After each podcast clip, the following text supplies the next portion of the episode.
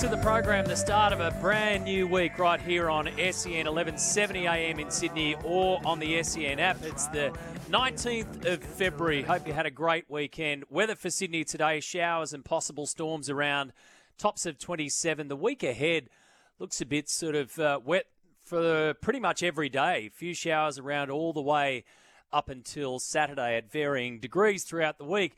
This morning, our Monday morning snap judgments are back. So a bit of a Q&A as we do every Monday morning when the footy season gets underway. And we want to know what are the burning questions from the weekend. Thanks to Snap Fitness for the feeling. So I'll pose some, but you'll have plenty. Perhaps you've got questions and answers. Let me know this morning. You know the deal. It's a two-way street. 0457 736 736 on the text line or 1300 01 1170 on that open line. Pick up the phone, give us a call this morning. We'll also talk cricket, of course, the focus for the men turns to New Zealand now, the first T20 international on Wednesday over there in New Zealand. This is going to be a big shift for us and for the Kiwis.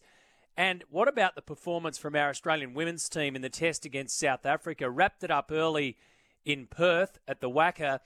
A lot of the girls quickly uh, shifted their focus to go to India and go to the Women's Premier League over there. In fact, I was told this morning that some of the teams in the Premier League jumped on the phone straight away to ask some of their players to get earlier flights and come over straight away. But some of the players decided, nah, I might stick around Perth for a day or run home and drop some bags and then get going. Plus, we've got India's big win over England as well. Well, the first question right there, and cricket terms is Bazball dead? We can discuss that this morning. Tim Mannah will join me to read week one of the pre-season challenge and, of course, the All Stars match, which we'll get to in just a sec. Alex de Minaur has gone down to Jannik Sinner in the final of the Rotterdam event in tennis, and Brett Phillips will be along with that. Alex de Minaur will be number nine now, so he moves inside of the top 10. And Sinner, who is on a roll and a half, will go up to number three. He'll become the highest ever ranked Italian men's tennis player. He's won 15 straight tour matches now and won 32 out of his last 34, losing only to Ben Shelton and Novak Djokovic. So de Minaur goes down to a man is hot to trot. And we'll recap UFC 298. Nico Pajarillo from main event will join me from LA. Alex Volkanovski loses his bout. Rob Whittaker wins his bout. So we'll find out what all that's about and what the future holds for both the, uh, both the Volk and Rob Whittaker as well. If you caught any of that across the weekend, let me know your thoughts this morning. What did you make of the Bathurst 12 hour? Some chaos and carnage at Mount Panorama and some big, big names as well, which means we now count down until the start of the supercar season this weekend at Mount Panorama. Too much is never enough up there. The Bathurst 500 and by the way, NASCAR has been delayed until tomorrow morning at Daytona. So it'll be a three o'clock start our time, Sydney time, tomorrow morning. And Shane Van Gisbergen will be starting from fifth on the grid. Golf, a quick update for you at the Genesis Invitational. Hideki Matsuyama is on the tear here in the final round, and he has moved to the outright lead. He's now 16 under for the tournament, 8 under for the day. And he is one shot clear of Will Zalatoris. And then there's a couple Luke List and Patrick Cantlay at 14 under. Matsuyama on his back nine has birdied the 10th, 11th, 12th, then gone par par. He's birdied 15, he's birdied 16, 17 he's on right now, which is the par 5, and then the closing hole is the par 4. So Hideki Matsuyama is absolutely tearing it up in the final round of the Genesis Invitational. Jason Day is in a tie for ninth at the moment. He's plus one for the day, so he's just dropped a shot uh, on the 12th. So he is back in a tie for ninth at nine under the card. So I'll keep you across that this morning. But let's get into our snap judgments from the weekend. Snap Fitness got you covered. You can visit your local Snap Fitness to find out more or just go to snapfitness.com.au. As you know, the Indigenous All Stars beat the Maori All Stars 22 points to 14. It's a wonderful spectacle. It's a great representation of cultures, and it's a fantastic feature, I think, of the rugby league season. It could stand out even more, I reckon, but of course, there's so much coming our way. And then we had the first of the pre season challenge matches. So the Bulldogs defeat the Storm. The Knights hammered the Sharks 44 18. Do the scores matter in your opinion here? The Roosters 36 22 over Sea Eagles. The Raiders had a win over the Eels 38 16. Rabbitohs 28 6 in the Charity Shield. The West Tigers, I'll get to that soon, by two points against the Warriors. The Broncos put the hammer down at the back end of their match against the Cowboys. And the final match last night, the Dolphins defeated the Titans 26 points to 14. But our burning questions this morning. Let's start with the Jacob Gagai situation. Cleared for Las Vegas, but not everyone's happy about this. So Jacob Gagai was taken out of the All Stars match to prepare for the Bunnies match in Vegas. It would have been his first All Stars appearance alongside his brother Dane for the Maori team. And we spoke to Dane last week as all this was happening. He was thankful that his brother was going to make his NRL debut, but he was disappointed, obviously, because Dane Gagai essentially said, Look, I'll, I'll play in this All Stars match so I can play alongside my brother. Now, originally, Souths feared that Jacob Gagai wouldn't be allowed to play in round one because he had a suspension hanging over from last year that the New South Wales Rugby League deemed he hadn't served by missing the All Stars match, which you'd say he didn't play in the All Stars match, therefore he hadn't served the suspension. But the NRL came over the top and cleared him to play.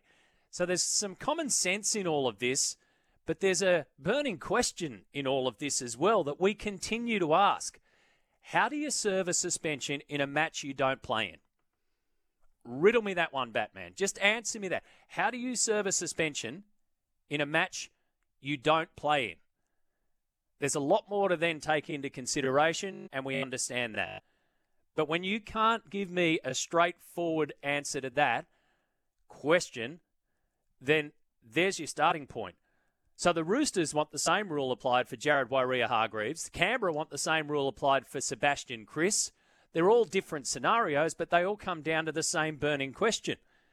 How do you serve a suspension in a match you don't play in? And therefore, if there's no reasonable answer to that, which there's not, should the NRL just make a blanket rule? Just make a blanket rule. It's yes or no for everyone. From now on, you have to serve a suspension by playing the match. If you don't, you don't serve the suspension. Full stop, no questions asked, move on. There it is, black and white. Now, this one, there's a little bit more to it, like we say, and a few of the moving parts. And you've got to actually give credit to the club to try and move as many pieces of the puzzle, you reckon, to get their player to play in round one. But the NRL leaves itself a little bit short in this one because they're trying to play both sides depending on which argument is coming at them. So that's my first burning question this morning. Do you want to see a blanket rule here? Are you okay with the case by case process, or do you think we should just make it really, really crystal, crystal clear? 0457 736 736. Then we get to the Roosters and the uh, Manly game. So out of this, two players are not going to Vegas. The Roosters won 36 22, but Dom Young's out after being hospitalised by that crusher tackle, which was a shocker, and it's now cost Toff Sipley a three match ban. Now, I don't think anyone can argue with all of that. There's weight added to his penalty because of a tackle last April. So Sipley misses the Vegas trip of his own doing. Young misses the Vegas trip of something out of his control. So we have two players ruled out for Vegas of the one match, and like I say, one through no fault of his own. It makes you wonder whether the round one Vegas teams perhaps could have been stood aside from the preseason matches. Now you can't you can't budget for this kind of stuff because well you kind of have to budget. Something's going to come up. But imagine if you're the coaches here and you want your players to be there in round 1 and the NRL wants its players to be there in round 1. So should they sit them out? Because this is a different scenario to what we've faced ever. We've had the the four teams that are playing in Vegas in round one playing in the preseason challenge up against each other. And of course, you want to pick and choose who you play. And even if you had a scrimmage, you might get an accident out of it. So we've got two players ruled out of Vegas, one through no fault of his own. Maybe do we think left field? Is this something now that we look at for 2025? Should the round one Vegas teams be stood aside from the pre-season matches? I think keep playing them. I think they've got to keep playing. The interesting thing is that you've got Penrith, of course, at the World Club Challenge. Don't need to take part in the preseason matches, but they're over there taking part in their own match. So I think keep playing them, but it makes you wonder what kind of teams we're going to see in the future for the teams that are heading off to round one of Vegas. Benji Marshall's off to a winning start at the West Tigers. The official era begins with a win over the Warriors. And of course, Aidan Sezer and Jayden Sullivan were the Tigers' halves pairings. Not to mention the return of RTS, Roger Tuivasa-Sheck, first rugby league game in 31 months. So, Tigers fans, burning question here. Snap judgment on this Monday morning. Tell me, did you see enough to get the bottom, get off the bottom of the ladder this year? Have you seen enough in just what you saw yesterday? Is Aidan Sezer the key here for the West Tigers and Benji Marshall? They'll be trying to put a lid on it, obviously. And we have to take preseason challenge for what it is. But let me know your thoughts this morning. The Knights with a big win over the Sharks Meanwhile, Newcastle's halves pairing is not any clearer, but Jack Cogger was very, very good, and Tyson Gamble both played alongside Jackson Hastings in their 44 18 win over the Sharks. So, Newcastle fans, uh, your burning question who's your six and seven? Who's your six and seven for 2024? And Sharks fans, what did you take out of that? Are you worried? You're not worried? You have a look at the team lineup. Let me know your thoughts. 1300 01 1170. And Ryan Papenhuyzen has made a pretty stunning debut in one half of footy for the Storm in their loss to the Bulldogs. So Pap's back, plays the first half only, scores a try in the 39th minute, gets through unscathed, looks fine. Bronson Xerri, meanwhile, scored a try for the Bulldogs in his return from that four year doping ban, ended up with 161 run metres. The Doggies won 24 12. They pick up the bonus points as well along the way. But here's a burning question Do you reckon the Storm could be specials for round one? They're playing Penrith, who are $1.65 favourites with the bookies. Gamble responsibly. Storm $2.24 at the moment. But Paps is back. The match is at AAMI Park. The Panthers, of course, on the other side of the world, have to travel back after the World Club Challenge. The Storm, with their round one match winning record under Craig Bellamy. So, do you think the Storm might be specials here in round one? Or are you prepared to go with the bookies at the moment and keep Penrith on top of the list as favourites? So, some of the burning questions this morning, and I'm happy to take yours and discuss them further on 1300 01 1170. So, we'll cover all of our sport. And there is that one other story this morning that you've probably seen if you've grabbed the newspapers this morning or gone online about the equestrian rider in a mankini. I mean, would you have picked that one, folks? if I said to you, come up with a with a weird a weird headline from the weekend, and you said, Matty, equestrian rider in a mankini, I'd say, yep, thanks very much. I'll shut it down there. But this is a real story. Shane Rose, three time Olympian, stood down for wearing a mankini at a fancy dress event at the Wallaby Hill extravaganza, which is in the Southern Highlands. So Shane Rose is no mug. He's 50 years of age. He's a three time, not only three time Olympian, but three time medalist. Silver in Beijing and Tokyo, bronze in Rio. He's got three horses qualified for Paris. But they had a fancy dress, and if you haven't seen the photos, not hard to find. They had a fancy dress event, and Shane decided to wear a mankini. And then went out on his horse and did all that kind of stuff. However, somebody complained. I don't know how many, but somebody complained. And therefore, Equestrian Australia has an obligation to go and address the concerns and review the matter. So they've stood him down from competition. They've said in a statement that Shane has not been suspended or sanctioned, but he has been stood down for several days while the review is carried out. Doesn't affect his ability to train or participate in the sport. He said, Oh, sorry, sorry, shouldn't have done it. So, and and please just let me get on with it. Let me know your thoughts about this one. First of all, who complained? Look, there were children at this event.